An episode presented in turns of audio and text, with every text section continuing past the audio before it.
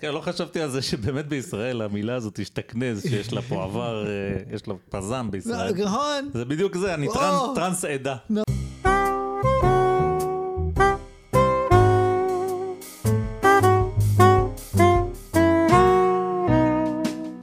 אדם אקראי, הפודקאסט שאפשר בלעדיו.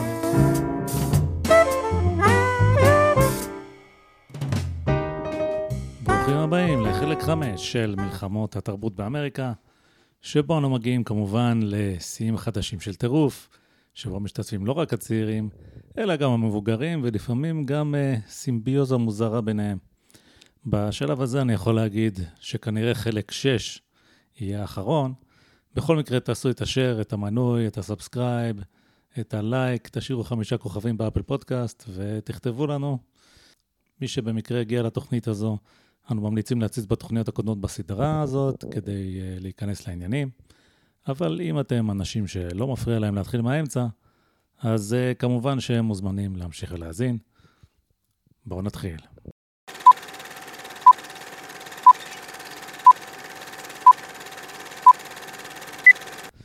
בעיקר דיברנו על תגובות מהצד של הסטודנטים, שתגובות אה, מוגזמות ושערורייתיות, אבל אנחנו נראה שזה לא רק הסטודנטים, בעצם מסתבר שהפרופסורים עצמם גם אה, בעצם הפכו לצעדי מכשפות, זה דבר אירוני בפני עצמו. וככה בתור דוגמה ראשונה, בואו רק רגע נדבר על אה, השערורייה הקטנה של אה, רייצ'ל דולזל. כן, מכיר את הסיפור? לא. זה סיפור נחמד. יש יותר מסיפור אחד כזה, אני לא זוכר, יש עוד מישהי ועוד מישהו שעשו משהו דומה. בכל מקרה, רייצ'ל דולזל היא אישה לבנה שהחליטה להעמיד פנים שהיא אישה שחורה. מה זה להעמיד פנים? להעמיד פנים זה אומר שהיא, בוא נגיד, הייתה יכולה להופיע אצל חיים אטינגר במתחזים בתור מישהי שהתחזתה לשחורה. איך יכול להיות כזה דבר? בעצם היא עשתה תספורת שאופיינית לנשים שחורות, היא הייתה, עשתה שיזוף קל, ואתה יודע, אנחנו אומרים שלבן ושחור, אבל בתכלס לאנשים יש הרבה צבעים, ואתה יכול להיות כאילו שחור לצורך העניין, אבל עם אור די בהיר. וזה מה שהיא עשתה. אז היא בעצם באיזשהו שלב בחיים החליטה לספר לכל מי שסביבה שהיא שחורה. היא הצליחה אפילו להתמנות אה, ללמד באיסטרן וושינגטון יוניברסיטי, במה שנקרא המחלקה ללימודים אפריקאים. והיא גם הגדילה לעשות, והיא הייתה ראש אה, הסניף המקומי של ה-NAACP, זה ארגון אה, שעוסק בזכויות אזרח של אה, שחורים באמריקה, אני לא זוכר מתי, לדעתי מתחילת המאה ה-20 בערך. משהו ככה, מוסד עתיק יומין ומפואר.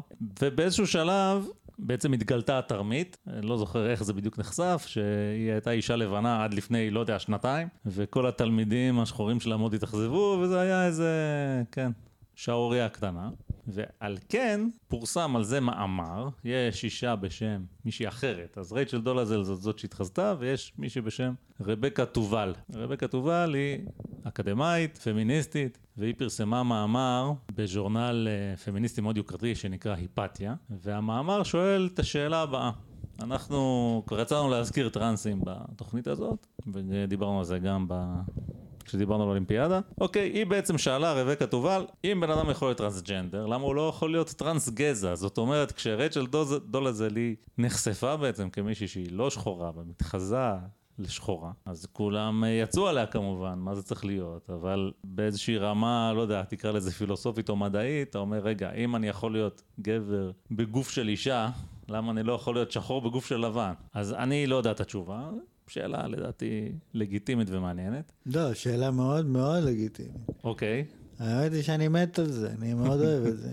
נו. כי בסופו של דבר, איך זה עובד? כן, אם, אם ניקח אדם כמו אבישי בן חיים, אוקיי, הוא אומר, כן, טוב, אה, המזרחיים כן. הם, אה, מצ... הם העם, לא יודע, משהו כזה, אני לא רוצה להיכנס, כי אני לא באמת מבין מה הוא רוצה, אבל... והמזרחיים אוהבים את ביבי. עכשיו באים לאבישי בן חיים, הם לא, תראה, הנה, תסתכל על גדעון סער, הוא לא יודע מה, אני אפילו לא יודע, אני, אני לא כזה מומחה בכל הגזעים שם. יש את יפעת שאשא ביטון, הסגנית שלו, שאני מניח שהיא מרוקאית וכל מיני כאלה, הנה, מה... הם, הם, הם, הם מזרחיים, הם נגד ביבי. אז הוא אומר, לא, הם מזרחיים שהתבטלו בפני הממסד האשכנזי וכאילו הפכו להיות אשכנזים. השתכנזו, מה שנקרא. השתכנזו, כן. כן, לא חשבתי על זה שבאמת בישראל המילה הזאת השתכנז, שיש לה פה עבר, אה, יש לה פזם בישראל. נכון, זה בדיוק זה, אני. טרנס- עדה. נכון, כן, אוקיי. אה, אם סיפרתי סיפור. ארוך באבישי בן חיים וכל מיני כאלה, הייתי יכול לצמצם את זה כמו שאתה עשית, למילה אחת שכולנו מכירים, בסופו של דבר. הרי אריה דרעי, שהוא בא ומסתכל עליך ואומר, אני אריה מכלוף דרעי, הוא לובש חליפה של אה, יהודי פולני, כן? זאת אומרת, כן, למרות שאני לא חושב שיש הרבה אנשים שיגידו שהוא השתכנז. הוא- אף כי הוא במובן השתכנז. מסוים כן, כי הוא למד בישיבות העילית הוא האשכנזיות. הוא השתכנז. הוא. תקשיב. לא, לא, לא, אני לא מוכן לזה, כי הוא השתכנז בריבוע, כאילו. אין יותר הוא השתכנז מזה. השתכנזז. כן. השתכנז. זה זה. כן, הוא אוקיי. השתכנז, הוא כל כך השתכנז שהחבר הכי טוב שלו בכנסת זה ליברמן. דחילק. סליחה, התרגשתי קצת. לא, אין, החליפה שלו והאוטו שהוא נוהג והגינונים שלו וכל זה, הוא לצורך העניין אשכנזי לגמרי. אוקיי. אז ג'רדי כן. פה הכתיר את אה, אריה דרעי בתור אשכנזי כן, לגמרי. הוא כאילו אומר, אני מכלוף, מכלוף, זה קשקוש בלבוש. עכשיו, לא, אולי הוא עשה de-transitioning, זאת אומרת הוא השתכנז ועכשיו הוא חוזר. כן, זה נכון, עיקר נכון? לחטא, עיקר. בעיקר חטא, אז, אוקיי. אה, אז כאילו, בסך הכל, הרי אם אתה טוען שאישה לבנה לא יכולה בכלל אף פעם להיות שחורה, זה גזענות פר אקסלנס. זאת אומרת, זאת אומרת, אין מצב שיש לך איזושהי אישיות שהיא מת, מתעלה על המטען הגנטי שלך. לא, זה המטען הגנטי ותו לא. שוב, גזענות פר אקסלנס. אם אתה, אמור להיות מסוגל להגיד, כן, אני אולי צבע העור שלי לבן, אבל המטען התרבותי שלי הוא של בן אדם שחור. ואני משייך את עצמי לקהילה הזאת. אוקיי, אז מה שגילינו, שבארצות הברית, אגב, הרעיון הזה של משתכנז הוא בעצם קיים גם בנסיבות האלה באמריקה, אנחנו נראה את זה אחר כך של... לפעמים אה, מעבירים ביקורת על אנשים שחורים מסוימים שהם, אה, לא יודע איך לקרוא לזה, מתלבנים, כאילו בוגדים בגזע של עצמם. אוקיי, בסדר. בוא, לא משנה לי כרגע מה, מה זה בדיוק. אה, בסופו של דבר אנחנו מדברים על אה, מלחמות התרבות באמריקה, ומה שמעניין אותי יותר זה, זה התגובה למאמר הזה. אז רבקה תובל פרסמה מאמר, והיא בעצם העלתה את השאלה, אני אפילו לא יודע להגיד לך מה המסקנה שהיא הגיעה אליה, כי אני לא זוכר. האם יכול להיות טרנס גזע, ובעצם למה לא? עכשיו זה, עזוב את ההיגיון, זה נחשב פויה, ולכן היא אכלה את, ה, את החזוק. אז מה בעצם קרה לה? אה, וזה חשוב להגיד, אנחנו חוזרים פה לתמה הזאת של השמאל אה, ככה קצת תוקף את עצמו, כי תובל הזאת היא באמת אה, שמאל מבשרו של השמאל, היא פמיניסטית. אם אתה הולך להום פייג' שלה, אתה רואה פילוסופיה של גזע, דיכוי נשים, דיכוי קבוצות אחרות, דיכוי בעלי חיים גם, זה כאילו הגיע גם לשם. בקיצור, לא מדובר פה על איזה נאצית בסתר, אבל בעקבות המאמר הזה שפרסמה נוצרה מהומה די גדולה בקרב הקהילה הפמיניסטית, ופורסם מכתב פתוח, שהוא חתום על ידי, שים לב, לא פחות מ-826 אנשי חינוך ואקדמיה, שמתוכם אה, כ-660 פרופסורים, והמכתב בעצם, אה, בדומה למה שראינו אצל הסטודנטים, הציג דרישות מסוימות מאותו אה, ז'ורנל פמיניסטי שנקרא היפתיה. אז ככה, אלה הדרישות. א', הם דורשים למשוך את המאמר של תובל. מה זה? לבטל אותו בעצם, כן? שלא יהיה את המאמר הזה יותר. אה, שתיים, כל עוד זה לא נעשה, והמאמר של תובל נשאר, אז מבחינתם זה גורם, אמרנו את המילה הזאת, harm, גורם נזק לטרנסים ולנשים שחורות. שלוש, הז'ורנל חייב להתנצל באופן פומבי, וארבע, הז'ורנל יעבור ביקורת רשמית של תהליכי השיפוט האקדמיים שלו. עכשיו, זו נקודה שאולי צריך להזכיר קצת פה למאזין, המאזינה, איך האקדמיה עובדת. האקדמיה עובדת על ידי זה שיש ז'ורנלים אקדמיים שכל הפרופסורים קוראים אותם. עכשיו, יש איפשהו ברמת העיקרון, אולי, תחומים מדעיים, שיעני, אנשים קוראים את המאמר, הם יכולים לעשות את הניסוי בעצמם, לוודא אותו, נגיד, שאנשים עושים את זה. ויש תחומים שהם לא מדעיים, כמו נגיד הז'ורנל הפמיניסטי הזה, ששם בעצם הקריטריון היחיד שאומר אם מאמר שווה משהו או לא, זה אם יש איזשהו קונצנזוס בקרב הפרופסורים אם הוא שווה משהו או לא. בדרך כלל זה יהיה אם הוא חדשני, מעניין. וכששולחים אה, מאמר לפרסום, אז יש בעצם העורך של הז'ורנל שולח אותו בעילום שם לשופטים, שהם עמיתים של מי ש... זאת אומרת, כל הפרופסורים האלה הם בעצם עמיתים אחד של השני. אז שולחים את זה, בוחרים, נגיד יש 100 פרופסורים פמיניסטים, אז אחד שולח מאמר, שולחים אותו באופן אקראי לשניים שלושה אחרים, הם בעצם שופטים את המאמר, מעבירים עליו ביקורת, זה חוזר לעורך של הז'ורנל. אם הביקורת היא לא קטלנית מדי, אז uh, מבקשים תיקונים מה, uh, ממי ששלח, מהפרופסור המקורי או פרופסורית. ויש איזה מין משא ומתן כזה, בסוף המאמר מאושר או לא מאושר. זאת אומרת, או שהוא נדחה או שהוא מאושר לפרסום. עכשיו, זה מאוד מאוד חשוב כל התהליך הזה של ביקורת עמיתים, ככה זה נקרא. כי בעצם זה הדבר היחיד שהופך את האקדמיה לכאילו שווה משהו. זאת אומרת, לא כל דבר מתפרסם. סתם, אתה פרופסור אז אתה יכול לפרסם מה שאתה רוצה. זה לא ככה. חברים שלך, אתה עובר ביקורת. והרעיון הוא שבעצם זה איזשהו, איזשהו אפיל לחוכמת ההמונים, זה קצת מצחיק להגיד את זה על האליטה של הפרופסורים, אבל הרעיון הוא שבגלל שכל דבר עובר ביקורת, בסופו של דבר יש לך איזשהו תהליך פוזיטיבי של בניית ידע. הרעיונות היותר טובים מתקדמים, הפחות טובים לא. האם זה עובד במציאות ועד כמה ובאיזה תחום? במדעים זה עבד יפה כמה מאות שנים, בתחומים שהם לא מדעיים, אני לא אביע את דעתי כרגע, אבל ככה האקדמיה בנויה. אם היא לא עושה את זה, אז כל העניין הזה של הביקורת עמיתים הוא קצת uh, מתערער ולא ברור בעצם מה האקדמיה שווה. עכשיו, מה שקרה כאן זה בעצם, היה את התהליך הזה של ביקורת עמיתים, המאמר פורסם. והפרופסורים שככה נורא מתנגדים לאותו מאמר, אה, הם רוצים לבטל אותו. זאת אומרת, מה הם לא עושים? הם לא מנהלים דיון אינטלקטואלי. לכאורה הדבר הנכון לעשות היה, אוקיי, התפרסם מאמר שאנחנו לא מסכימים לו, אז עכשיו אנחנו נכתוב מאמר נגדי, שמתייחס למאמר המקורי ואומר, לא, זה טעות, לא יכול להיות טרנסגזע, כי א' וב' וג' וד', כל מיני נימוקים. וזה היה כמובן עובר ביקורת עמיתים, ובעצם היה נוצר איזשהו פולמוס בחוגים האקדמיים הפמיניסטיים האלה, whatever, כאילו היה מתקיים דיון. אבל פה אנחנו רואים את המנטליות הזאת שראינו קודם אצל הסטודנטים, אין דיון.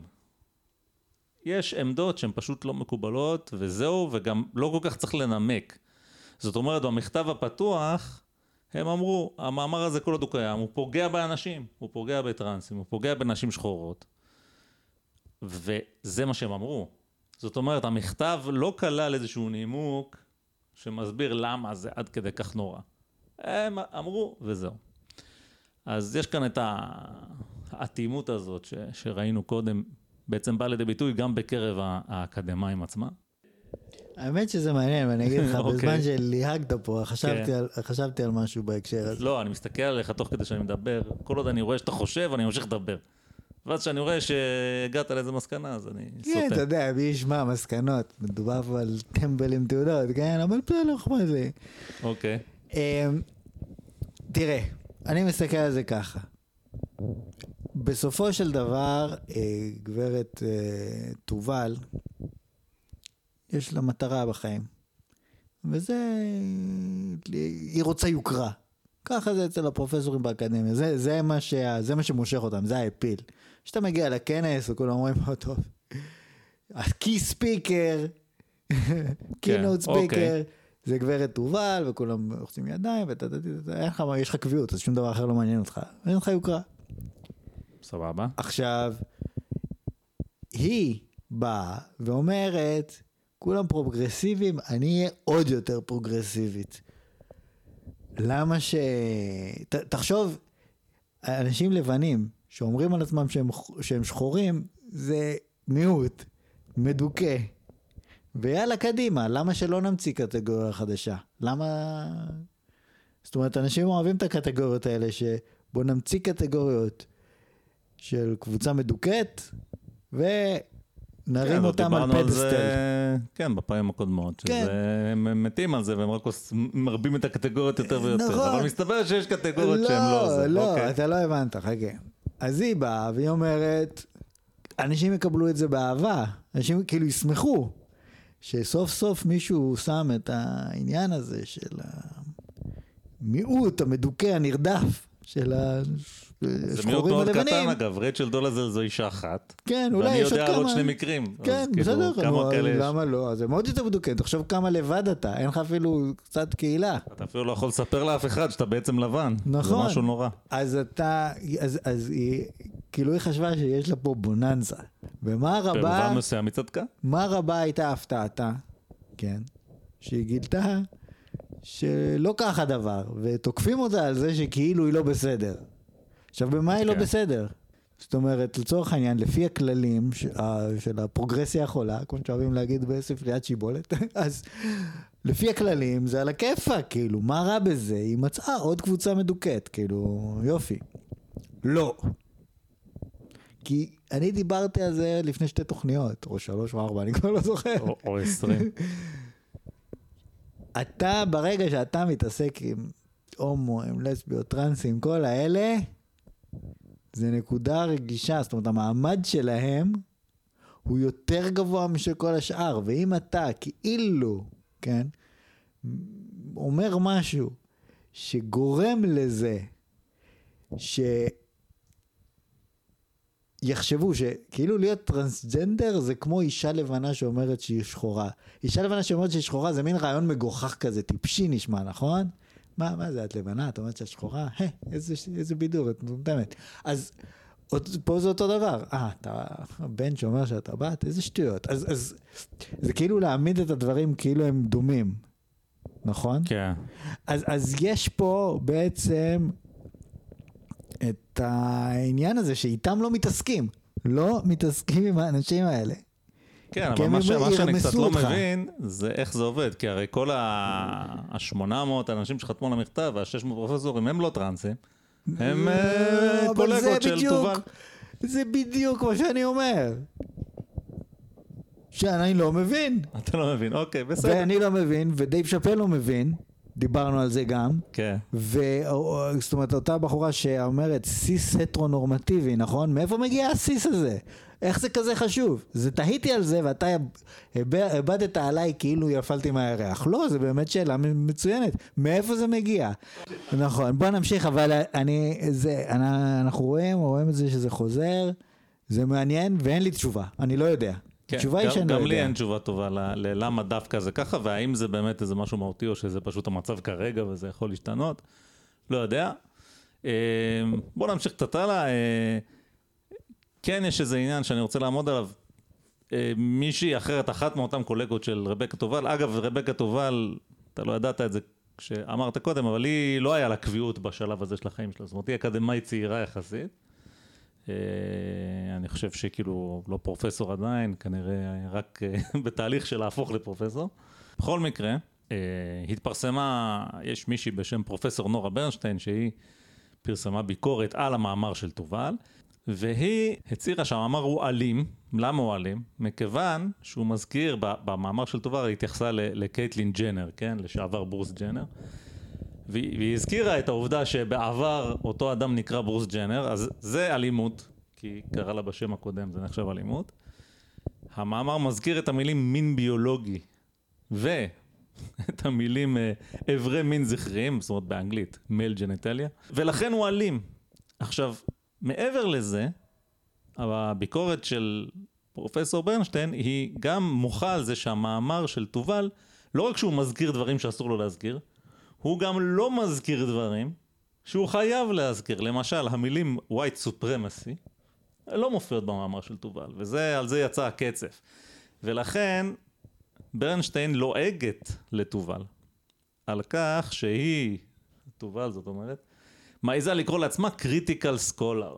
אוקיי? עכשיו אנחנו הזכרנו את המילה הזאת critical, וכן, זאת אומרת, איך אתה יכול להיות critical אם אתה לא מדבר כל היום על white supremacy ועל המערכת שמדכאת את כולם. ועוד קטע חשוב פה זה שנשים לב שהביקורת של ברנשטיין, בסופו של דבר, יש פה שני אלמנטים שראינו אותם. אחד, הזליגת משמעות. זאת אומרת, זה שאמרת משהו וזה שלא אמרת משהו, זאת אלימות, לא פחות. ושתיים, ואמרנו כבר שאלימות מסוג אחד מצדיקה אלימות מסוג אחר, גם את זה כבר ראינו. ושתיים, שבעצם רוב הביקורת היא על בחירה של מילים. זאת אומרת, מה פתאום את אומרת מילים שאסור להגיד, כמו מייל ג'ניטליה? מה פתאום את אומרת משהו שאסור להגיד, כמו השם הקודם של קייטלין ג'נר. מה פתאום את אומרת משהו שאסור להגיד אה, כמו מין ביולוגי, ומה פתאום את לא אומרת משהו שחייבים להגיד, כן, שזה כבר אלמנט חדש, שצריך להגיד דברים מסוימים. ואני שם דגש על זה כי אמרנו, השפה, ההיטפלות לשפה, השימוש בשפה ככלי לניגוח פוליטי, אפילו נשק פוליטי, אמרתי פעם קודמת. אה, זה פשוט האלמנט שחוזר לעצמו שוב ושוב ושוב, ולכן אני ככה מציין את זה. עכשיו, אה, בוא תגיד מה שהתחלת להגיד קודם. לא, אני אגיד מה שאמרתי קודם, כי זה מאוד מאוד, כאילו, התחלנו משם, באת אמרת מרקוזה, ואמרת critical אה, תיאורי, ואמרת שמה שחשוב זה המהפכה, כנגד בעלי הכוח. כן. ולכאורה, האדם מהיישוב יגיד, זה לא באמת קשור, כן, המהפכה הזאת. זה לא, הנושא הנאו-מרקסיזם של מרקוזה לא קשור לסיפור הזה. זה לא מה שעושים באקדמיה. באקדמיה הם פרוגרסיביים. כן. אבל לא. זאת אומרת, יש פה, הנושא הזה של מי שיש לו כוח, צריך לאבד את הכוח. לא משנה מי זה. היום זה ה white supremacy, היום זה יהיה, זה ה whites. אולי מחר זה יהיה מישהו אחר, אבל צריך להיכנס בהם. כן, אני, אתה יודע, אני לא בטוח שכאילו האקדמאים האלה שעושים את הדברים האלה, אם הם באמת רוצים איזה מהפכה או לא, אבל מה שאני כן בטוח, זה שאלה המונחים שמקדמים אותם אישית בקריירה שלהם. זאת אומרת, כשהם באים ואומרים, הם רוצים שבמאמר יהיה את ההתייחסות הזאת למערכת הדכאנית, ואגב, אמרנו כל הפוסל באומו פוסל, מה שאתה כן רואה פה, זה שזה ברור אצל מי הכוח. הכוח הוא אני לא יודע, שוב, מי זה, אנחנו לא לגמרי מבינים איך זה עובד, אבל זה די ברור שיש איזשהו כוח שאי אפשר להתנגד לו אם אתה סוטה מהמסלול, אז מדכאים אותך, זה הפוך על הפוך, כן, הפוסל באומו פוסל, אבל זה מה שאנחנו רואים בפועל. אה, וכן אלמנט חשוב שאני מדגיש אותו שוב ונראה אותו אולי גם אחר כך, הסירוס של התהליך האקדמי הרגיל. זאת אומרת, במקום העניין של אוקיי, יש פה רעיון, אנחנו נעשה דיון, אם, זה, אם אנחנו מתנגדים לרעיון אנחנו נפרסם מאמר נגדי, לא, לא, לא, לא, לא, לא. פרסמת משהו שאנחנו לא אוהבים, פוי הפרופסור, אנחנו נמחק בעצם את המאמר שלך. עכשיו, אה, קרו עוד כמה דברים, אחד, הז'ורנל היפתיה הוא דווקא לא נכנע ללחץ, אז המאמר הזה עדיין אה, קיים, אה, אז זה ייאמר לזכותם. ועוד אלמנט שהוא מאוד מאפיין ציד מכשפות, יש, אותה רבקה טובל, היא, אמרתי שהיא הייתה כנראה דוקטורנטית או דוקטורית צעירה במהלך העניין הזה. ויש לה מנחה, המנחה של עבודת הדוקטורט היא אישה שנקראת פרופסור קלי אוליבר, ופרופסור קלי אוליבר אמרה שהיא גילתה אחר כך שהרבה מאוד פרופסורים פנו אליה באופן פרטי והביעו הזדהות, אבל אמרו שהם לא הולכים להביע את התמיכה שלהם באופן פומבי, כי הם בעצם מפחדים. זאת אומרת, הם לא רוצים שהצד מכשפות הזה יבוא אליהם. והאלמנט הזה שבו הקהל שמבצע את צד המכשפות יש בתוכו אנשים שיודעים שזה לא בסדר. הם לא מאמינים במה שהם עושים, אבל מהפחד הם עושים את זה, והם אה, לא מוכנים כמובן להזדהות בפומבי. וזה גם אלמנט שראינו את זה גם כבר אצל נדמה לי אריקה קריסטקיס, שגם היא קיבלה אה, פניות כאלה באופן פרטי, כן? אנחנו איתך, אבל אה, אל תספרי לאף אחד. אה, ואנחנו רואים את זה גם פה, וזה מאפיין מאוד... אה, אה, מאוד ידוע של התופעה האנושית הזאת שנקראת צד מכשפות, שהייט ולוקיאנוף עומדים עליה. אה, טוב, בואו נמשיך קצת אה, עם מעללי האקדמיה, גם ב-2017, אוגוסט 2017. בעצם הגיע עוד תביעה למשוך עוד מאמר. היה מאמר שהתפרסם על ידי פרופסור אמי וואקס מאוניברסיטת פלסינבליה, ו... שותף שלה שנקרא לארי אלכסנדר מאוניברסיטת שיקגו. במאמר הזה,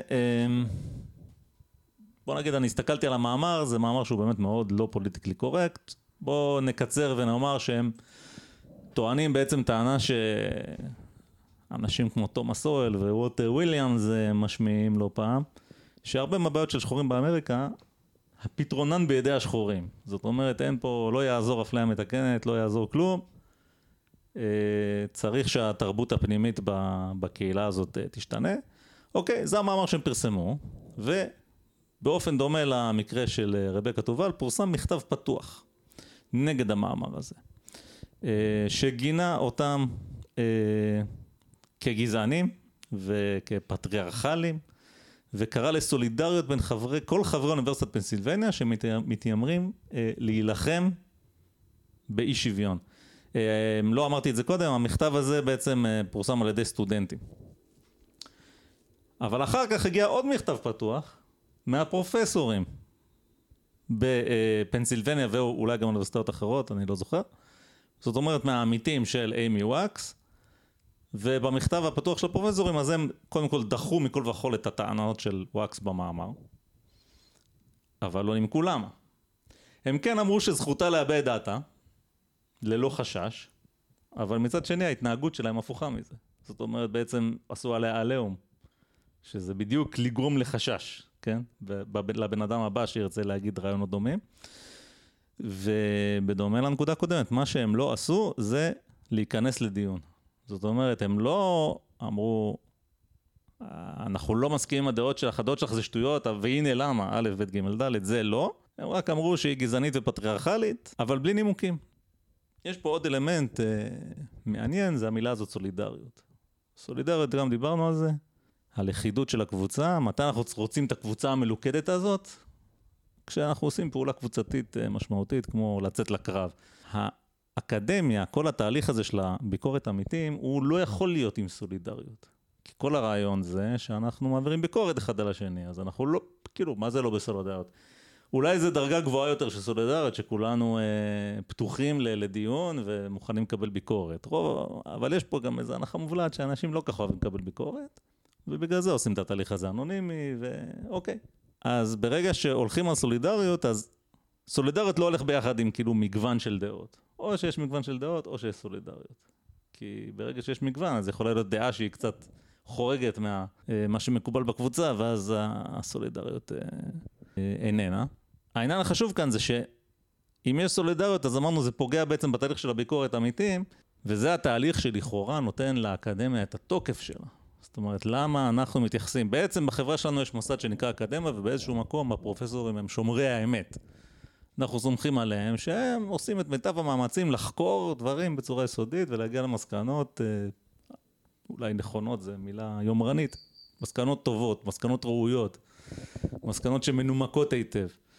והתהליך שאמור, הבקרה על זה, זה הביקורת העמיתים, ואם זה נעלם, אז האוניברסיטה שוב, היא קצת משתנה, והזכרנו את זה בהתחלה, במרחב המוגן, שאתה באת ושאלת, טוב, אז מה הבעיה של מרחב מוגן? ואחת התשובות ש, שעניתי לך, שהיא לא, לא תשובה שלי, זה, זאת לא המטרה של האוניברסיטה. זאת אומרת, באוניברסיטה המטרה היא כן, שיהיו עימותים בין רעיונות, תפגוש רעיונות שאתה לא מסכים איתם, ותגיד למה אתה לא מסכים איתם, אולי תשתכנע, אולי לא תשתכנע, אבל לפחות שיהיה דיון. אה, וזה איננו. תראה, אנחנו מכירים איך דברים עובדים. בסופו של דבר, האקדמיה לא הוקמה, כמו כל דבר, דבר בחיים, לא בעולם הזה, היא הוקמה מסיבות מסוימות, שאני אפילו לא יודע מה הם, אתה בטח יודע יותר טוב ממני. אני יודע, אבל זה לא רלוונטי, זה היה לפני אלף שנה. וזה לא רלוונטי, כי דברים משתנים, ומין כזה, אתה יודע, נוצר החוג לתלמוד, או כל מיני דברים. וכיוון שהוא קיים, אז האנשים בחוג לתלמוד אומרים, לא יכול להיות שהחוג לתלמוד ייסגר. למה? כי זה העבודה שלהם. כן. ואז מגיע אה, בן אדם ועושה דוקטורט בתלמוד, והוא מתמחה ב... לא יודע מה, הקשר בין התלמוד לעלילות גילגמש, או לא יודע מה, כן? אוקיי. לא, סליחה, זה התנ"ך ועלילות גילגמש. הקשר בין גילגמש לעלילות התלמוד. התנ"ך זה כן, תלמוד זה משהו אחר, לא יודע מה. עזוב, אני לא מבין בזה כלום, בסדר? כן. אז הוא רוצה עוד איזה תת סעיף של uh, תלמוד, והוא רוצה משרה באוניברסיטה. ואין, כי אין תקציב. אז הוא אומר, מה, איך זה יכול להיות שהמדינה מזניחה את הלימודי התלמוד הכל כך חשובים ולא יודע מה. נכון?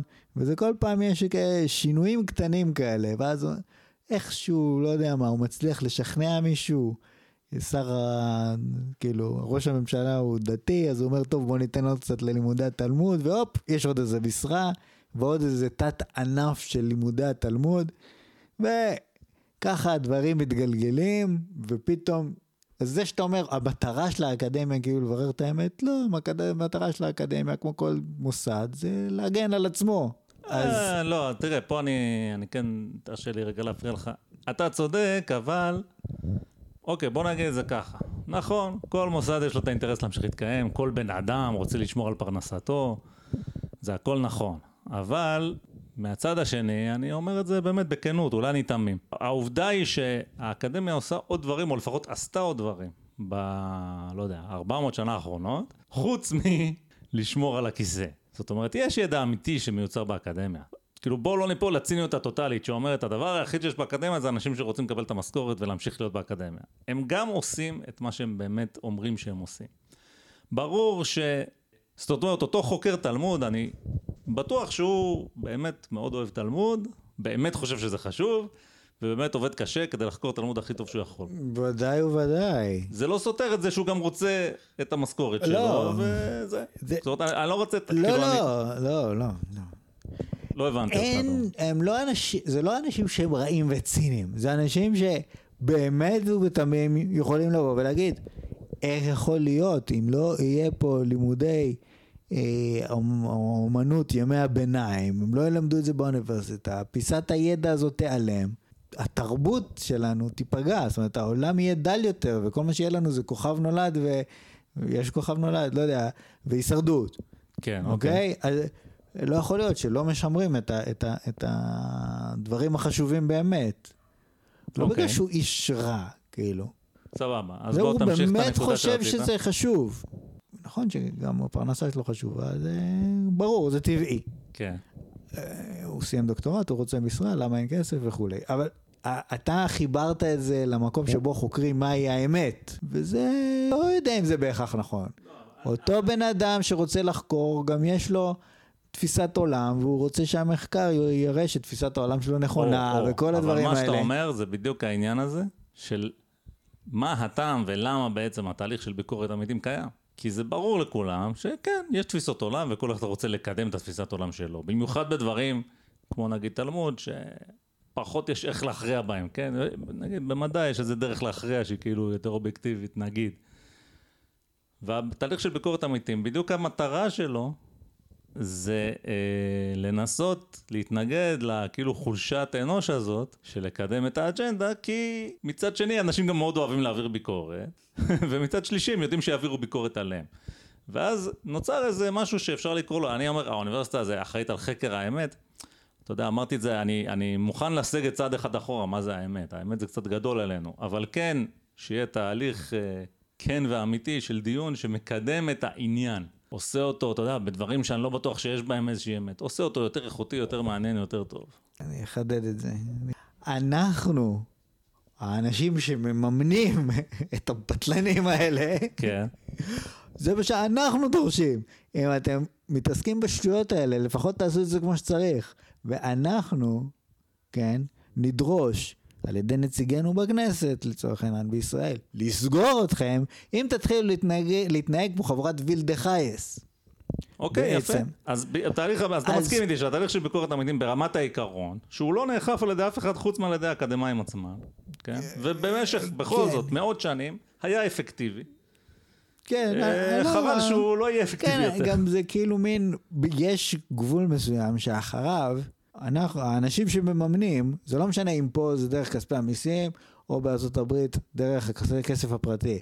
ברגע שהם רואים שהעגלה ירדה מהפסים, ההיגיון של, כמו שאמרת, ביקורת המקים נעלם, לא ירצו לשלם את הכסף יותר. כן, אני מסכים. זה, זה בעצם מה שאני אומר. זאת אומרת, ברגע שהדבר הזה מסורס, זה כבר לא אותה עגלה, או זה לא אותם פסים, או לא יודע מה. משהו שם, כן. באופן מהותי השתנה, כן, אוקיי. ולא לטובה. זאת בסדר, הטענה אז שנינו. מסכימים על אותו דבר, פשוט זה שאמרת חקר האמת זה היה קצת גדול, אבל מדברים בקטן. אתה יודע מה, אל תמצאו את האמת, אבל אל תהיו מפגרים. אל תהיו מניאקים, מה ביקשנו אה, פה? כן, בדיוק. טוב, אז בוא- בוא בוא נמשיך ונראה מה עוד קרה באקדמיה שככה גרם לאנשים לאבד אמון קצת. כן, מה עוד קרה באקדמיה? אוקיי, אז אנחנו עדיין בשנת 2017, זו שנה, שנת הפלאים, אמרתי וידעתי מה שאמרתי. ופה יש פרשה שאנחנו קצת ניכנס יותר לפרטים, כי היא פרשה באמת אה, מאלפת ומעניינת, שנקראת פרשת אברגרין. אברגרין זה קולג' פרוגרסיבי. מה זאת אומרת פרוגרסיבי? יש אפילו דירוג של אה, הקולג'ים הפרוגרסיביים באמריקה, והוא אה, היום, ב-2021, נמצא ב- בעשירייה השנייה, זה מכובד בעשירייה השנייה. ובמסגרת היותם קולג' פרוגרסיבי, יש להם אה, מה שנקרא Day of Absence. שזה, יש בעצם מחזה משנות ה-60 שנקרא Day of Absence. הרעיון הוא, אני לא יודע אם אתה זוכר, היה לפני כמה שנים פה בארץ. הנה, אתה רואה איך הרעיונות האלה זורמים. את השביתת הנשים. הרעיון היה שנשים יישארו בבית, לא יעבדו יום אחד, ואז כולם ירגישו כמה הן חשובות וכמה הם, לקחנו אותן כמובן מאליו בעצם אה, כל הזמן. אז המקור של הרעיון הזה זה מחזה בשם Day of Absence, משנות ה-60 בארצות הברית, ובאותו קמפוס יש מין מסורת פעם בשנה, הסטודנטים השחורים אה, לא מגיעים לקמפוס, הם באותו יום עוסקים בפעילויות שקשורות לנושא הזה מחוץ לקמפוס. וכאילו בתוך הקמפוס נשארים רק הלבנים, ו... וכולם מרגישים כמה שהשחורים חסרים, כן? זה לפחות הרעיון. עכשיו ב-2017 החליטו לעשות שינוי במסורת הזאת. הנה לך, אין לך דוגמה למה לך לא לגעת במסורת. והשינוי היה בעצם להפוך. זאת אומרת שהשחורים יבואו לקמפוס באותו יום, אותן פעילויות יתקיימו בקמפוס, ויהיו פעילויות אחרות ללבנים שהם יהיו מחוץ לקמפוס. עכשיו, אחד מהפרופסורים ב... באברגרין קולג', בן אדם בשם אה, פרופסור ברט ויינשטיין, שהוא גם אה, ככה קצת פרובוקטור ו... וטיפוס אה, שאני לא בטוח אם הוא... אני לא יודע מה אני חושב עליו, אבל לא משנה, הוא כתב מייל שבו הוא מחה נגד זה, והוא אמר שהוא מתכוון להיות נוכח בקמפוס, הוא, הוא לבן, כן? ברט ויינשטיין, אולי זה מפתיע אותך לשמוע שהוא לבן, אבל הוא לבן. ואני קצת אה, חפרתי בזה, כשאם מי שנגיד אם אתה מגגל את זה אתה מקבל שאמרו ללבנים לא להגיע לקמפוס וברט ויינשטיין ניצב כחומה בצורה נגד הגזרה זה לא ממש נכון מה שהיה זה מה שתיארתי זאת אומרת יהיו פעילויות מסוימות ללבנים מחוץ לקמפוס אבל אתה יכול לבוא לקמפוס אף אחד לא אמר ללבנים לא לבוא יש אולי איזה עניין, תגיד חברתי, שאם אתה סטודנט לבן ואתה מסתובב לך בקמפוס באותו יום ולא משתתף, אז אולי קצת יפתחו עליך עין. מצד שני, מספר המקומות בפעילויות אה, הוא מוגבל, אז לא בדיוק, לא יודע בדיוק מה הסיפור. בכל מקרה הוא יצא נגד זה, ו... אמ, והוא אמר שזה פרויה. זאת אומרת, הוא אמר, להגיד ללבנים לא לבוא לאזור גיאוגרפי מסוים, זה, זה בעצמו גזעני ואני נגד זה. אוקיי, לא קרה כלום. היה מייל וזהו. אבל חודש אחרי זה, אני, אני לא כל כך הצלחתי להבין מה היה הטריגר. מה שיכול להיות אולי זה שהמייל הזה פשוט דלף חודש אחרי זה. לא הצלחתי, חיפשתי, אני לא יודע בדיוק מה גרם לדבר הזה לקרות, אבל שורה תחתונה המייל הזה יצא החוצה. ואז כתוצאה מזה ברד ויינשטיין מצא את עצמו מול אה, גם מעגל זעם כזה של סטודנטים. זאת אומרת הם באו למשרד שלו, הסתערו על המשרד, קיללו אותו, אמרו שהוא גזען, שהמייל שלו גזעני, אה, ודרשו שהוא יתנצל והתפטר. כמובן. אמ, המייל, אני לא הייתי אומר שהוא גזעני, קראתי את הנוסח של המייל, הוא פרובוקציה. גזעני זה הגזמה. בכל מקרה, כל ניסיון שלו לדבר איתם אה, נענה בצעקות ובזעם. עכשיו, הוא, גם יש לו את התלמידים שלו, התלמידים שלו הם כאילו סוג של חברים שלו כזה. אז הם קראו למשטרה. הסטודנטים לא נתנו למשטרה להיכנס.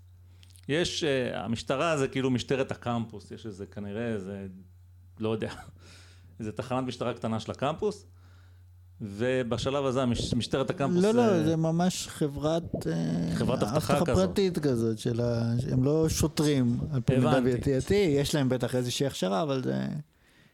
אוקיי. אז בכל לא מקרה, משטרת הקמפוס הזאת, ה-so called, אה, קרא לתגבורת כנראה מהמשטרה האמיתית. וטוב, בשלב הזה זה קצת הפחית את התלמידים, אז הם טענו שהם חוששים לחייהם, וכתוצאה מאותו חשש, צעדו לבניין המנהלה והתעמתו שם uh, עם נשיא האוניברסיטה, שהוא בן אדם שנקרא ג'ורג' ברידג'ז. ובעצם uh, נערכה איזושהי פגישה בין הסטודנטים לבין אותו נשיא, והוא הבטיח להם, אה, ברידג'ז הוא בעצמו מאוד פרוגרסיבי. זאת אומרת, הוא לפני כן, בקטע לא קשור, פרסם איזו התנגדות פומב... פומבית לאוניברסיטת שיקגו, כי אוניברסיטת שיקגו אה, מאוד התנג... מתנגדים לכל הקטע הזה, לא רוצים safe spaces ולא רוצים הגבלות על אה, חופש הביטוי ולא שום דבר. אז אז הוא באמת, כאילו בעצם בצד שלהם, והוא הבטיח להם אה, להעיף את כל אנשי הסגל ש... אה, במילותיו Don't get it. זאת אומרת, מי שלא איתנו, צריך אה, להיפטר ממנו, ואם הוא לא יצליח לסלק אותם, אז הוא יתעמר בהם עד שהם ילכו. אה, וזה מה שהיה באותה פגישה. הסטודנטים אה, אה, אה, התעקשו שמפקדת משטרת הקמפוס גם תהיה בפגישה, וכשהיא הגיעה בעצם הצמידו לה משמר. זאת אומרת, אנחנו נמצאים במצב שבו יש לך איזה שניים שלושה סטודנטים שהם הולכים איתה לכל מקום. ועשו את אותו דבר לוויינשטיין עצמו ולעוד כמה אנשים, אז בעצם אם אתה ויינשטיין, אתה עכשיו לא בדיוק יכול להסתובב חופשי, כל מקום שאתה הולך, הולך איתך משמר, או בכלל לא כל כך נותן לך ללכת לאן שאתה רוצה. ואני מזכיר, זה הכל סביב הסיטואציה של אותה פגישה שמתקיימת בין הסטודנטים לבין המנהלה של האוניברסיטה. אז גם ויינשטיין שם וגם המפקדת האבטחה של הקמפוס שם. וזה בעצם קורה באולם, הסטודנטים בעצם שלטו בכניסות והיציאות מהאולם, בעצם סוג של השתלטו על המרחב. ולא נתנו לאנשים אה, לצאת או להיכנס אה, לפי מה שהם רוצים. ויש וידאו של הפגישה, כל הדברים האלה הסטודנטים תיעדו את עצמם, אז uh, יש ביוטיוב, אפשר למצוא כל מיני וידאו שנשים אחר כך את הלינקים בתיאור של הפרק. ואם אתה רואה את הוידאו אז אתה רואה באמת uh, צרחות וקללות ושנאה, זאת אומרת פשוט שנאה. היו סטודנטים שלקחו את הצד של ויינשטיין. חלק מהם היו לבנים וחלק היו לא לבנים, אז אלה שהיו לא לבנים אה, סומנו כבוגדים בגזע, כן, אמרנו את זה קודם. זאת אומרת, אתה לא יכול להיות טרנס אידיאולוגיה, נקרא לזה ככה. לא, לא, מעבר לזה. זאת אומרת, אם אתה בחור שחור שחושב לא כמו הפרוגרסיביים, אז משהו בך ממש לא בסדר. כן. זה לא שאוקיי, זה מה שאתה חושב, אתה אירוני, אני חושב שאתה טועה, אבל אתה בוגד. זאת אומרת... בוגד, אתה בוגד, לגמרי בוגד. אז כאילו זה, יש פה מין סוג של התחרפנות. זה מאוד דומה לקונספט של משתכנז, זאת אומרת, יש, כן. אה, יש להם אה, מילה לזה, אה, יש להם לא מילה, אלא מין אה, פתגם כזה. Your skin folk but, uh, but not kin folk. כאילו, כן, יש לך את אותו צבע עור, כמו שלי, אבל אתה לא שחור באמת, אתה מעמיד פנים, או שאתה בוגד, או שאתה מתלוון, או אני לא יודע איך לקרוא לזה. כן, זה לגמרי ככה.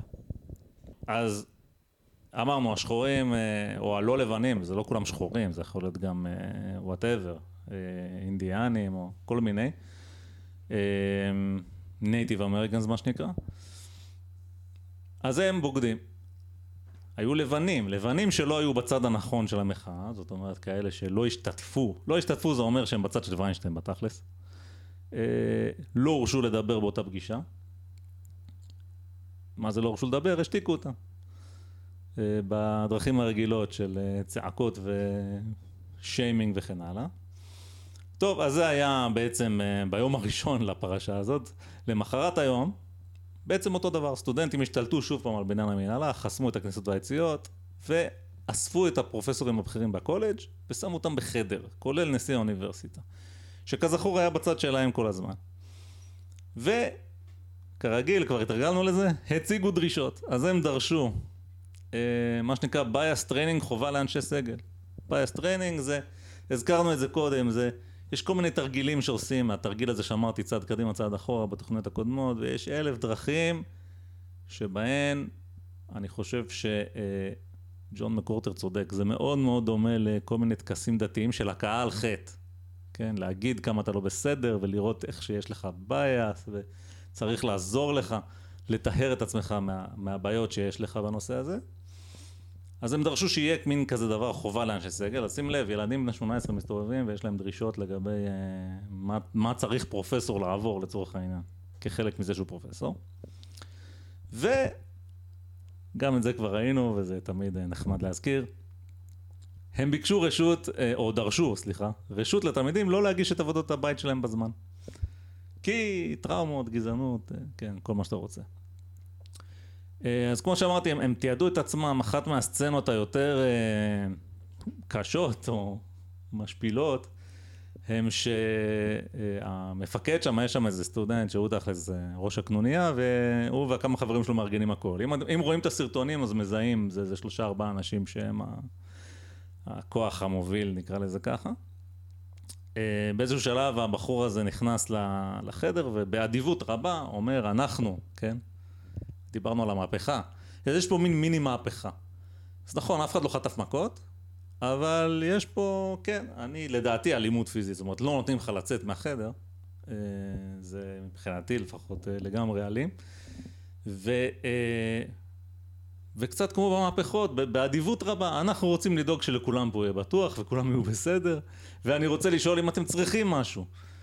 אה, בשלב הזה נשיא האוניברסיטה ברידג'ס אומר לו שהוא צריך פיפי. אז הוא אומר לו, טוב, תחכה. וכאילו באנגלית הוא אומר hold it, כן, אני לא יודע אם זה תחכה או תתאפק, כך או כך, זה היה מאוד מצחיק, אה, וכמה אנשים שם גיחכו ברקע. אחר כך הצמידו לו משמר שליווה אותו לשירותים וחזרה. אה, כדי שהוא לא יברח להם, כן? זאת אומרת, למעשה לקחו בני ערובה את ההנהלה של האוניברסיטה ופרופסורים נבחרים ולא נתנו להם לזוז, כן, הם צריכים להיות בחדר עד שדרישותיהם יענו, למעשה זה, זה בערך מה שקרה. טוב, בסוף זה איכשהו נגמר ויום למחרת המשטרה הודיעה לאדון ויינשטיין שכדאי שהוא אה, יעזוב את הקמפוס אה, כדי שלא יקרה לו משהו יותר גרוע מזה שמצמידים לו משמר והוא באמת עזב. אמ, בשלב הזה אמרנו תמיכה פומבית. אז אה, אשתו של ויינשטיין היא גם פרופסורית באותו קולג' והיא תמכה בו והיה עוד פרופסור אחד שתמך בו ואף אחד אחר לא תמך בו. זאת אומרת הוא, מצא את עצמו באמת אה, לבד במערכה אה, ובשלב הזה עוד אף אחד לא כך ידע על זה. זאת אומרת מי שהיה בקולג' ידע על זה, ואולי הערוצים המקומיים ידעו על זה, אבל לא היה שום ערוץ ראשי בארצות הברית שסיקר את הסיפור. אמ, אז מה ויינשטיין עשה? ברגע שהוא ברח משם, הוא הלך לפוקס ניוז והוא התראיין בעצם יומיים אחרי שהסיפור מתחיל אה, בפוקס ניוז, ואז הסיפור בעצם פרץ לתודעה הלאומית האמריקאית. וברגע שהוא פרץ, אמרנו הימין מתעורר, אז הימין התעורר. וכל מיני גורמים ימניים כאלה ואחרים התחילו להגיב. היה בן אדם אחד שאיים, אה, נדמה לי, טלפ... הודיע טלפונית לרשויות שהוא בא לקמפוס והוא הולך להרוג את מי שהוא ימצא שם. הוא לא באמת עשה את זה, זה היה סתם איום, אבל uh, מהפחד של האיום אז השביתו את הקמפוס כמה ימים. במסגרת ההשבתה הזאת חבורות של סטודנטים הסתובבו עם מחבטי בייסבול וטייזרים בקמפוס וחיפשו אה, white supremacist, לא מצאו אותם, עד כמה שאני יודע. אמ, ואוקיי, ב-2 ביוני, כל הסיפור הזה התחיל ב-23 למאי, אני חושב. ב-2 ביוני ב-2017. עוד פעם הפרופסורים פרסמו מכתב, פחות או יותר רבע מהפרופסורים בקולג' פרסמו מכתב שבו הם האשימו את ויינשטיין בעידוד גזענות, הם האשימו אותו בזה שהוא סיכן את התלמידים. אמרנו התרבות של ה safetyism, כן? כי הוא הלך להתראיין לפוקס ניוז. אגב, אני חושב שיש אולי קצת משהו בהאשמה הזאת, כי ראינו שבעצם הגיעו איומים ברגע שהסיפור הזה התפרסם. מצד שני, ההתנהגות של הסטודנטים הייתה מאוד אלימה מלכתחילה. אה, אז אתה יודע, אתה מקבל בהתאם למה שאתה עושה. לא מצדיק שום דבר, אבל זה החיים. וטוב, ויינשטיין ואשתו עזבו את הקולג' בעקבות כל הסיפור הזה. המפקדת של משטרת הקמפוס גם התפטרה, אמרה שהיא לא יכולה לעבוד שם יותר, ברחה לאיזה מקום אחר. אה, וברידג'ז, הוא אמרנו, הוא בעצם היה בעד הסטודנטים, הוא לא באמת התנגד להם בשום שלב. אה, ובעקבות כל הפרשה, אז אה, יש שם את ראש הקנוניה. אז אותו סטודנט שאמר לו להתאפק עם הפיפי, אז הוא מינה אותו להיות יועץ של האוניברסיטה, והטיל עליו אה, אה, משימה לשכתב את קוד ההתנהגות של התלמידים באוניברסיטה. אז באמת אפשר לומר שהמהפכה באיזשהו מקום קרתה, אני לא יודע כמה הקוד התנהגות הזה מעניין מישהו או לא, אבל שורה תחתונה יש לך פה כמה ימים, הסטודנטים בעצם עשו שם מה שהם רוצים, התעללו במורים שלהם, אה, ובסוף קיבלו פרס, להיות יועצים לענייני קוד ההתנהגות של הסטודנטים. אנחנו אחרי זה נפרט קצת יותר, אני רק פה בשביל לסבר את האוזן. הקיצונים מהימין זה לא נגמר באיום הזה של אה, אותו בחור שהיה איום סרק, הגיעו אנשים ל... אה, איך קוראים לעיירה הזאת? שכחתי את השם של העיר. הגיעו לעיר שבו הקולג' נמצא, ריססו שם גרפיטי של ניאו-נאצים, ו... וכל הקמפוס הזה בעצם עבר הצקות בלתי פוסקות. זאת אומרת, מצאו, אתה יודע, עשו doxxing לתלמידים, מצאו מי הם, והציקו להם אונליין ואופליין, ואיימו עליהם, וכל מיני דברים. זאת אומרת, הנזק שנגרם מהדבר הזה נמשך הרבה הרבה אחרי שהפרשה, בוא נגיד, שהפרופיל התקשורתי הגבוה שלה נגמר. אמ, בסדר, אולי אחרי זה נפרט קצת יותר על, ה, על התגובה הזאת מהימין שהוא מחוץ לקמפוס בעצם. מה קרה לאברגרין קולג'? אז הסתכלתי ויש להם בעצם דוח, אם אתה נכנס לאתר של אברגרין קולג' הם מדווחים על מספר התלמידים שנרשמים אליהם. אז בשנת 2016, אה, שזה שנה לפני התקרית הזאת, היו 3,800 תלמידים בקולג'. ב-2021 המספר הזה צנח ל-2,080, זאת אומרת בערך חצי. אז היה, כתוצאה מה... לא יודע אם כתוצאה... זה כן, כתוצאה מהשערורייה הזאת, האוניברסיטה חטפה, נחתכה בחצי. אה, גם אם אתה מסתכל על הדוחות שלהם, אתה ממש יכול לראות. 2016 זה שיא, היה את ה-4,000 תלמידים האלה, ופשוט כל שנה זה יורד. כל שנה זה יורד בשיפוע די, די חד. אה, וזהו, וזה מה שהיה באברגרין. אז זה מין סיכום של כל התמות שראינו באיזה מין התפרצות אה, מיוחדת כזאת. אני רוצה להודות לך. אני אגיד לך יותר מזה, כי אני פשוט ראיתי את כל הסיפור של פוקס ניוז.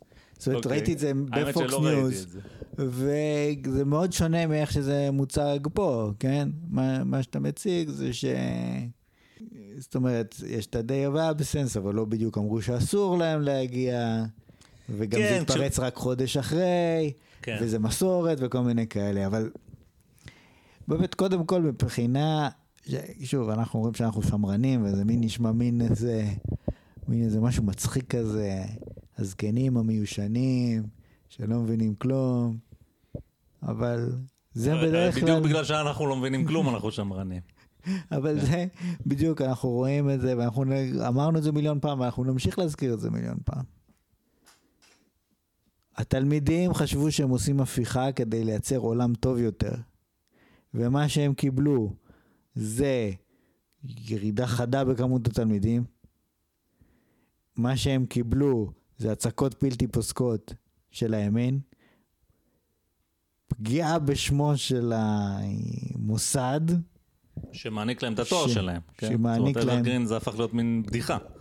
כן, ולא נראה שהרבה טוב יצא מזה. ולא רק התלמידים, הממסד עצמו, שהתפקיד של, אנחנו אומרים פה, אתה אמרת את זה לפני רגע, אתה, כל ממסד רוצה להמשיך להיות ממסד. מה קורה כשהוא לא עושה את זה? זאת אומרת, ממסד מטבעו אמור להיות שמרן באיזשהו לא, מקום. אני מבין, הוא לא עושה את זה, אני לא מסתכל על אנשי הסגל, אני מדבר, הייתה פה הפיכה, זאת אומרת, בסוף, בפנטזיה שלנו, אנחנו אומרים, בואנה, הכל פה גרוע, צריך לעשות הפיכה כדי שיהיה יותר טוב. ובסופו של דבר, הם, הם לא ציפו לזה. זה לא מה שהם ציפו שיקרה, שיהיה להם הצקות בלתי פוסקות עם graffitis ואיומים, ושאף אחד לא ירצה לבוא לקולג', ושפרופסורים אה, יתפטרו, ופתאום יש קוד התנהגות. זאת אומרת, בסופו של דבר זה עוד היטלים ועוד הגבלות על, על uh, חבר'ה, על ילדים שבסך הכל, אתה יודע, אנשים רוצים ללכת לאוניברסיטה בגיל 18, חלק מהעניין זה גם, אתה יודע, להיות בלי דאגות, ולא רק uh, להיות תחת משטור גם של הממסד, גם של המדינה וגם של עמיתיהם. עכשיו, אנחנו רואים את זה בכל מיני מקומות. מה היה באביב הערבי? אנחנו יכולים לעבור מדינה-מדינה. ולא בהכרח יצא מזה שום דבר טוב. כן, זאת אומרת, אין מדינה שאם נעבור עליה נגיד, או. נכון? אין מדינה שבה זה נגמר לטורה. לא, לא, אין, אין, אין, כן. אין, אפילו עכשיו קרה זה נגמר. חזר לדוקטטורה. נגיד במצרים יחסית, יחסית הם יצאו בסדר. כי הלוח כי המהפכה נכשלה. כן, כן, כאילו באיזשהו מקום, כן. אז אין פה... אה, העניין הזה של המהפכות, אז כולנו יש לנו בראש את המהפכה הצרפתית ולא את המהפכה הבולשביקית. וגם המהפכה הצרפתית. לא, המהפכה הצרפתית היא גם זוועתית. המהפכה היחידה שאני מכיר לא, שהיא... מה זה היא גם זוועתית? ב- ב- כן, היא על מי שעשה אותה, מה זאת אומרת? שוויון, אה, אחווה. האידיאלים. נכון? כן, אוקיי. כן, זאת אומרת, זה מה שיש לנו בראש. כן. נכון? כשבפועל מה שהיה זה הרבה שפיכות דמים, ו... אוקיי, אולי גם היה בסוף בסוף היום, זה כאילו מין, אומרים, כן, זה דוגמה למדינה מערבית, בלה בלה בלה, לא יודע, וואטאבר. אבל כן, גם המהפכה הבולשביקית זה מהפכה, ויש כל מיני מהפכות. מיעוט של המהפכות, באמת זה מין יציאה כזאת מחושך לאור. הרבה מאוד מהפכות מביאות אותך למקום אפילו יותר גרוע ממה שהיית. כן, אני, אני כן חושב, כאילו אני מסכים איתך, אני חושב ש... ברשותך אני אחזור על מה שאתה אמרת במילים אחרות. אני חושב שהמודל הזה של אברגרין, כאילו כל מה שכבר דיברנו עליו עד עכשיו בארצות הברית, שום דבר, כן, דיברנו גם על אלימות, הייתה אלימות עם אלוהינופוליס ו...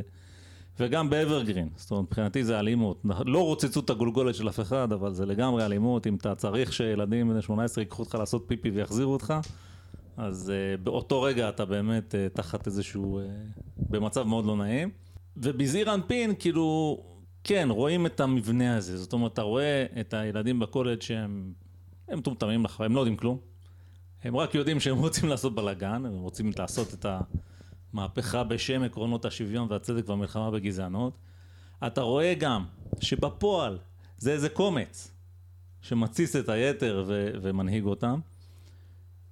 מה שהם עשו בסופו של דבר זה לעשות בלאגן, להפחיד את המרצים שלהם ולהסתובב עם מחבטי בייסבול ולאיים על אנשים בקמפוס אה, בעצם בלי שום הצדקה, שזה זה בזעיר אנפין מה שקורה במהפכות. זאת אומרת, המיעוט השתלטן הזה, אמרת מהפכה בולשביקית, אז זה בדיוק מה שקורה, יש לך איזה מיעוט שתלטן והוא מתחיל לרדות בכל מי שסביבו. כדי לעשות שינוי, כדי לעשות שינוי, צריך להפעיל הרבה כוח. לא, אני אומר, זה מהר מאוד מתהפך עליך. זאת אומרת, אתה שתמכת, מהר מאוד מוצא את עצמך תחת המגף של מי שתמכת בו, בדרך כלל, ברוב המהפכות. בוא נסתכל על, על, על משהו שקרוב אלינו, נגיד הרשות הפלסטינאית זה בעצם מהפכה. זאת אומרת, לא היה שם, היה, היה שם שלטון צבאי ישראלי בשטחים, לא היה אה, תרבות של שלטון עצמי, כן, והייתה מה- הייתה מהפכה. זה לא בא מאנשים, כן, אבל זה בא מלמעלה, זאת אומרת, פתאום הוא מוקם ארגון עם משטרה שאמור לעקוף חוק שלא היה קיים לפני זה. כן, נכון? אנשים רצו לבנות, בנו מה שרצו, לא, כאילו לא היה בירוקרטיה כזאת מדינתית אזרחית כזאת. והקימו מנגנון יש מאין. זאת מהפכה. כן. ו... כמה זמן עבר? 20 ומשהו שנה? והמנגנון הזה לא מתפקד מי יודע כמה. טוב, הוא מתפקד לטובת המנגנון, אבל אה, לא כל כך טובת האזרחים כן, אולי. זה קשה, קשה לאנשים לקבל את זה שהם צריכים אה, לעבוד מול המנגנון הזה. אני שמעתי, אה, לא משנה, שמעתי סיפורים מחבר שהוא גר מהשטחים, כן, פלסטינאי, תושב השטחים, כן, שהוא מספר על זה שקרוב משפחה שלו חפר באר בחצר ומוכר את המים.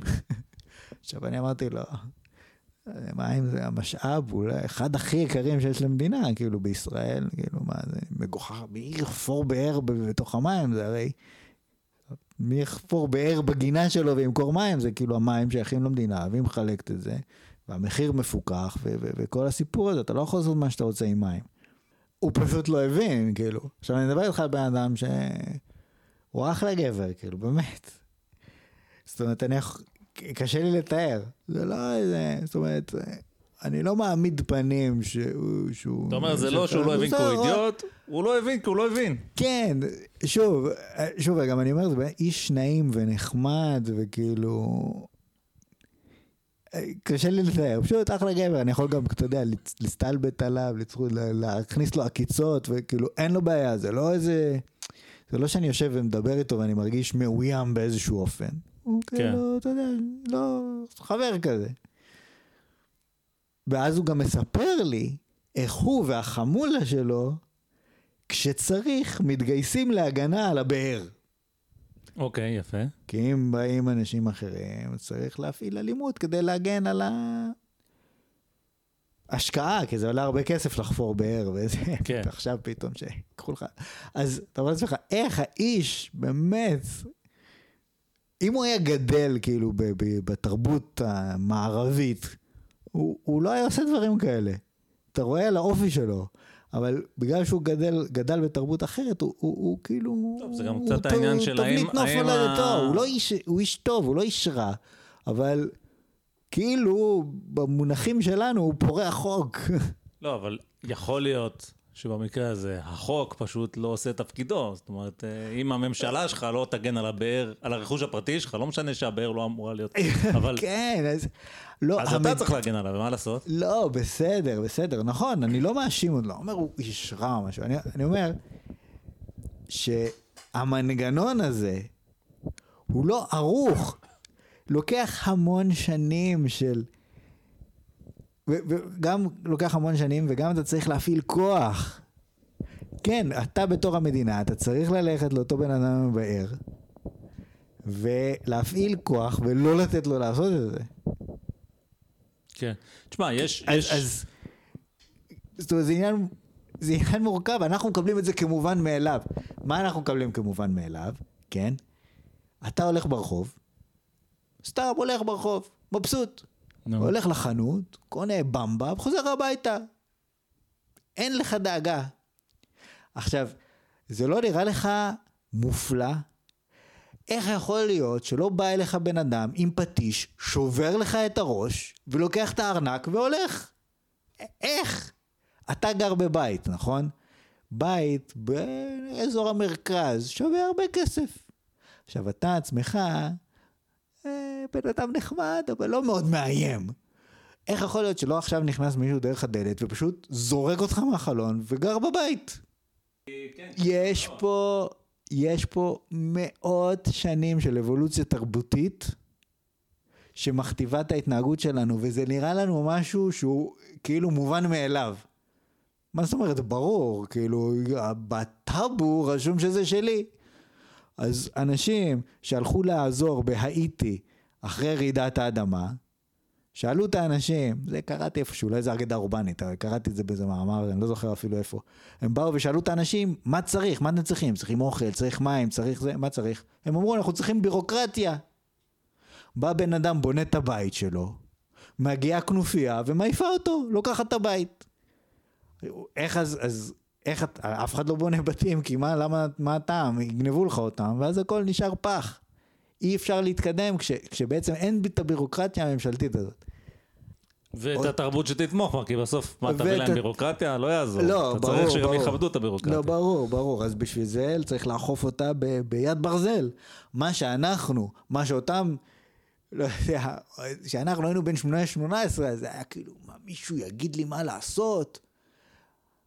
החופש, והחופש שלי זה חשוב, ובלה בלה בלה, ואני מוכן למות בשביל החופש, וכל מיני שטויות כאלה. אתה לא יודע על מה אתה מדבר, כי אתה יודע מה יהיה שיהיה חופש? יבואו הבריונים ויקרקסו אותך, נכון? וזה משהו שקשה מאוד לאנשים צעירים להבין, כי העולם נראה להם פשוט מובן מאליו.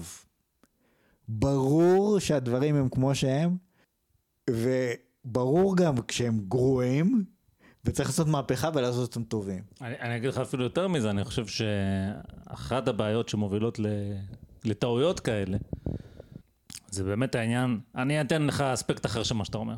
אין הבנה, ואני חושב שזה לא רק אצל צעירים, זה באופן כללי בעולם, שאנחנו חיים בו, שהוא עולם מופלא שכן, לוקחים אותו כמובן מאליו, אין הבנה כמה זה קשה לגרום לדברים לעבוד. זאת אומרת, אנשים עושים כל מיני דברים, אתה יודע, כל אחד בתחום הקטן שלו. והרבה פעמים, אם אתה לא במקרה אה, בונה משהו מסובך, זאת אומרת, בוא נגיד שאתה, אני לא יודע מה, קוסמטיקאית. להיות קוסמטיקאית זה מקצוע, צריך ללמוד לעשות ולעשות זה נכון. עכשיו, אני סתם אומר קוסמטיקאית כדוגמה לאיזשהו משלח יד שיש בו מקצוע, שזה מה שעלה לי לראש. באותה מידה יכולתי להגיד נגר. בסוף אתה לומד איזשהו skill, אתה עושה אותו. אתה יכול לחשוב על זה, אתה יכול לא לחשוב על זה. אם אתה לא חושב על זה, אז אה, בסדר, אתה מבחינתך למדת לעשות את השניים, שלושה, ארבעה צעדים, אולי בעוד עשר שנים יהיה איזה לייזר חדש, איזה טכניקה חדשה, תלמד גם את זה. אתה לא כך uh, עוצר להעמיק לחשוב קצת, אתה יודע, לפתח את הדברים האלה, כן, האנשים שכאילו בונים את הדור הבא של הקוסמטיקה. זה אנשים שעובדים מאוד מאוד קשה בשביל שיהיה את הלייזר הבא הזה, שהוא יהיה מעניין, ושיהיה את הלק שלא, שנשאר שבוע ולא נשאר יומיים, וכל הדברים האלה. לגרום לדברים לעבוד זה נורא נורא קשה. מספר האנשים שכאילו עושים את זה הוא די קטן בחברה שלנו. רוב האנשים הם יותר באזור של הסקיל. הם עושים את העבודה שהם יודעים לעשות. ואני חושב שזה גורם לזה שבאמת קשה להעריך, כאילו, כמה זה קשה לגרום למשהו לעבוד. עכשיו, לגרום למדינה לעבוד זה הרבה הרבה יותר קשה מכאילו כל הדברים שתיארתי עד עכשיו. ועם זאת, איכשהו אנשים בטוחים, ולפעמים אפילו עושים מעשה, שזה סבבה, כאילו, מה הבעיה? אנחנו נעשה את ההפיכה הקטנה שלנו ונדאג שיהיה טוב, אין שום בעיה, כן? אין להם שום הערכה של כאילו כמה דברים באמת מסובכים. דברים, כאילו משימות הרבה פחותות מ- מלעשות מהפכה, ושאין ספק שהם לא מסוגלים לעשות את זה. אז אני אתן לך גם עוד איזה דוגמה למה שאתה אמרת, שבארצות הברית, שאני כאילו לא המומחה הכי גדול בעולם, אבל המהפכה היחידה שאני מכיר שהצליחה זה המהפכה האמריקאית. אני מניח שיש אולי עוד דוגמאות. אבל באמת הצליחה, למה אני מתכוון בהצליחה? זאת אומרת, אותם אמריקאים שעשו את ההפיכה, לא הצטערו על זה אחר כך. זאת אומרת, הם לא הפכו להיות עבדים של ג'ורג' וושינגטון, אלא הוא היה הנשיא הראשון, ואחרי זה הוא עזב, והיה נשיא אחר, שזה רגע היסטורי מכונן אגב. אותו החילופי השלטון הראשונים בארצות הברית, זה נחשב לרגע היסטורי מכונן, זה פעם ראשונה אולי בתולדות העולם שהתחלף שלטון בצורה כזאת, כן? כאילו, לא יודע, בטח יש מומחים יותר גדולים ממני שיביאו לי איזה תקדים אחר, אבל בעת המודרנית, עד כמה שאני יודע, זה, זה כן היה תקדים. ו, ובניגוד למהפכה הצרפתית, זה לא נהיה איזה מרחץ דמים כזה בתוך אמריקה, למרות שהיו, היה שם בלאגן, והיו מדינות שניסו לעשות כל מיני דברים בעצמם, והצבא הפדרלי רחב וזה, אבל זה לא נהיה מה שנייה בצרפת. זאת אומרת, לא עשרות אלפי אנשים שעולים לגיליוטינה. ואתה שואל, אוקיי, איך קרה הנס הזה? יכול להיות שהתשובה היא תמונה באמת בהתפתחות ההיסטורית של אמריקה. היה שם מאה שנה, מאה שנה אנשים חיו שם, ולמדו לשלוט בעצמם. זאת אומרת, המושבות הבריטיות הם היו, מה שנקרא, זה נקרא בהיסטוריה בעיניי נגלקט. זאת אומרת, הכתר הבריטי, הממשלה המרכזית של האימפריה הבריטית, היא לא התעניינה במה הם עושים. ואנשים שהגיעו לשם, לא היה להם איזה מעמד, אני ה... לא יודע, הברון מכך וכך, אז כולם צריכים לעשות מה שאני אומר. וגם אם היה אנשים כאלה, אז אף אחד לא שם עליהם. ובעצם, אנשים שם איכשהו למדו להסתדר. ומינו לעצמם, אה, אה, אתה יודע, פרלמנטים קטנים, שמידלו אותם על זה, ומאה שנה הם עשו את זה. זאת אומרת, מאה שנה הם למדו לעבוד לפני כן, שהם עשו את המהפכה. זה הנקודה שלי. שלי. זה פלא, זה עדיין פלא. זה אבל- פלא, כי יש חברות אחרות שגם הם נגלקט, והדבר היחיד שצמח משם זה חולרה. אז כן. כאילו, זה עדיין פלא, ו... ו... לא, אבל אני אומר, מאה שנה תלמד, ואז תעשה. כן, זה- זה- אני- זה הנקודה שאני מנסה לעשות. אותי, שוב, גם בתור שמרנים, יכול להיות לפעמים שיש דברים שדורשים מהפכה, זה לא קטגורי. נגיד, סתם אני אתן לך דוגמה, אה, נושא ה-healthcare בארצות הברית, הוא לא עובד טוב. לא, כאילו, הוא כן. לא עובד.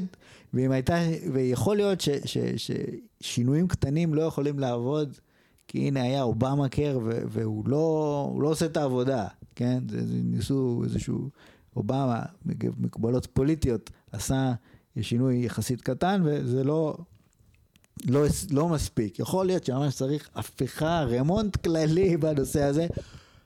אני לא מבין, שוב, זה עניין שצריך לשבת, לשקול, להתדיין בצורה מסודרת, כמו שזה, כן, אבל יכול להיות שנדרשת מהפכה. אבל המקרים האלה הם א', נדירים, ב', גם כשעושים את ההפיכה צריך לעשות את זה בצורה, מה לעשות, הכי שקולה שאפשר, וההשתוללות, משולחת הרסן הזאת בקמפוס של החבר'ה הצעירים, זה חביבי ירידה מהפסים פר אקסלנס. האנשים האלה, אני אומר את זה עכשיו, בלי קשר לצדק חברתי, גזענות, האנשים האלה בהתנהגות שלהם, הם טועים. כל האנשים שדיברנו עליהם, ב-2014 עד 2017, עד עכשיו לא היה בן אדם אחד שאתה יכול לי להצביע ולהגיד, אוקיי, אני הוא דווקא מפרגן היה לו. בסדר. אני מפרגן כן, לו. לא, לא, לא. אבל מה שמעניין, אולי חוץ מגברת תובל. בוא שנייה נצא... אה, אה, נצא מהשמרנות ונחזור לפודקאסט, אין לא, בעיה. נצא קצת בזום אאוט רגע, כי אוקיי, אז העברנו ביקורת על החבר'ה מאברגרין, יופי, אבל בזום אאוט, אני מזכיר, אנחנו פה, כאילו, אוקיי, אנחנו מעבירים את הביקורת שלנו, אבל גם מה שמעניין זה פשוט לראות את זה כאיזשהו תהליך, כעוד ועוד דבר, עוד ועוד דוגמאות של מה קורה באמריקה, כי משהו קורה. אמרנו לפני עשר שנים, גם היו ילדים בני 18 באברגרין קולג', זה עדיין היה קולג' פרוגרסיבי, ושום דבר מזה לא קרה. זאת אומרת, באמת אנחנו נמצאים באיזשהו עשור ש, שיש בו איזה, איזה תכונה. עד כאן חלק חמש של מלחמות התרבות באמריקה. מוזמנים להצטרף לנו בחלק שש, שבו נסתכל על היבטים נוספים, כגון הכיתוב הפוליטי הגובר בארצות הברית בשלושים השנה האחרונות, והפיכה של אוניברסיטאות למעין חברות בעם, עם בירוקרטיה ענפה שבעיקר מעניין אותה כסת"ח. כל זאת ועוד בחלק 6, הצטרפו אלינו.